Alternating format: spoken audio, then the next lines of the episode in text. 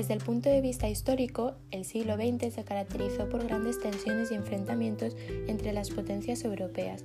Por su parte, la Primera Guerra Mundial entre 1914 y 1918 y la Revolución Soviética en octubre de 1917 fomentaron las esperanzas en un régimen económico diferente para el proletariado.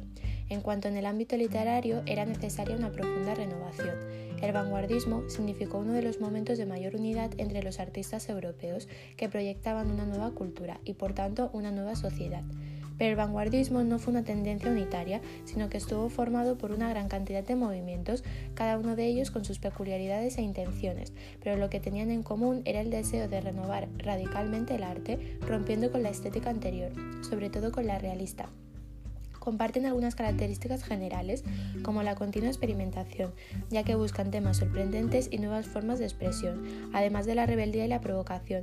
Ellos pretenden diferenciarse de los demás, pero al mismo tiempo quieren llamar la atención, y por último el rechazo ante las manifestaciones artísticas anteriores.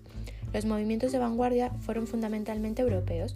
El cubismo, futurismo y surrealismo nacieron en Francia, el expresionismo en Alemania y el dadaísmo en Suiza.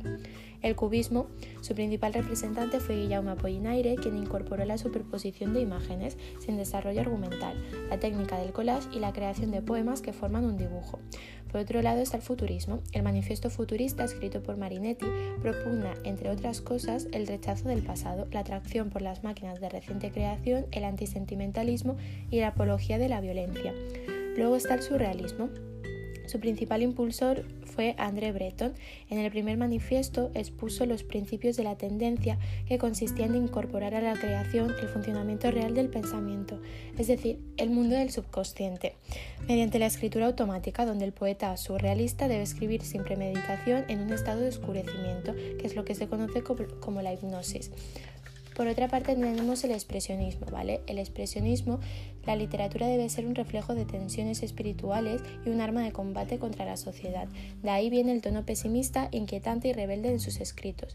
Y por último el dadaísmo. Fue un movimiento fundado por el escritor Tristan Zara y en su primer manifiesto expone su carácter provocador y nihilista negación total del arte y la cultura anterior, la abolición de la lógica y de la memoria. Además reivindica la libertad, la independencia, el humor, la irracionalidad y el absurdo. España recibió de forma rápida los movimientos de vanguardia que imperaban en Europa, como por ejemplo el ultraísmo. Los ultraístas declararon su afán de renovación y de apertura a todas las tendencias. Es por eso que en él se incorporan elementos de diversos ismos, como el surrealismo, el futurismo o el, dadaísmo.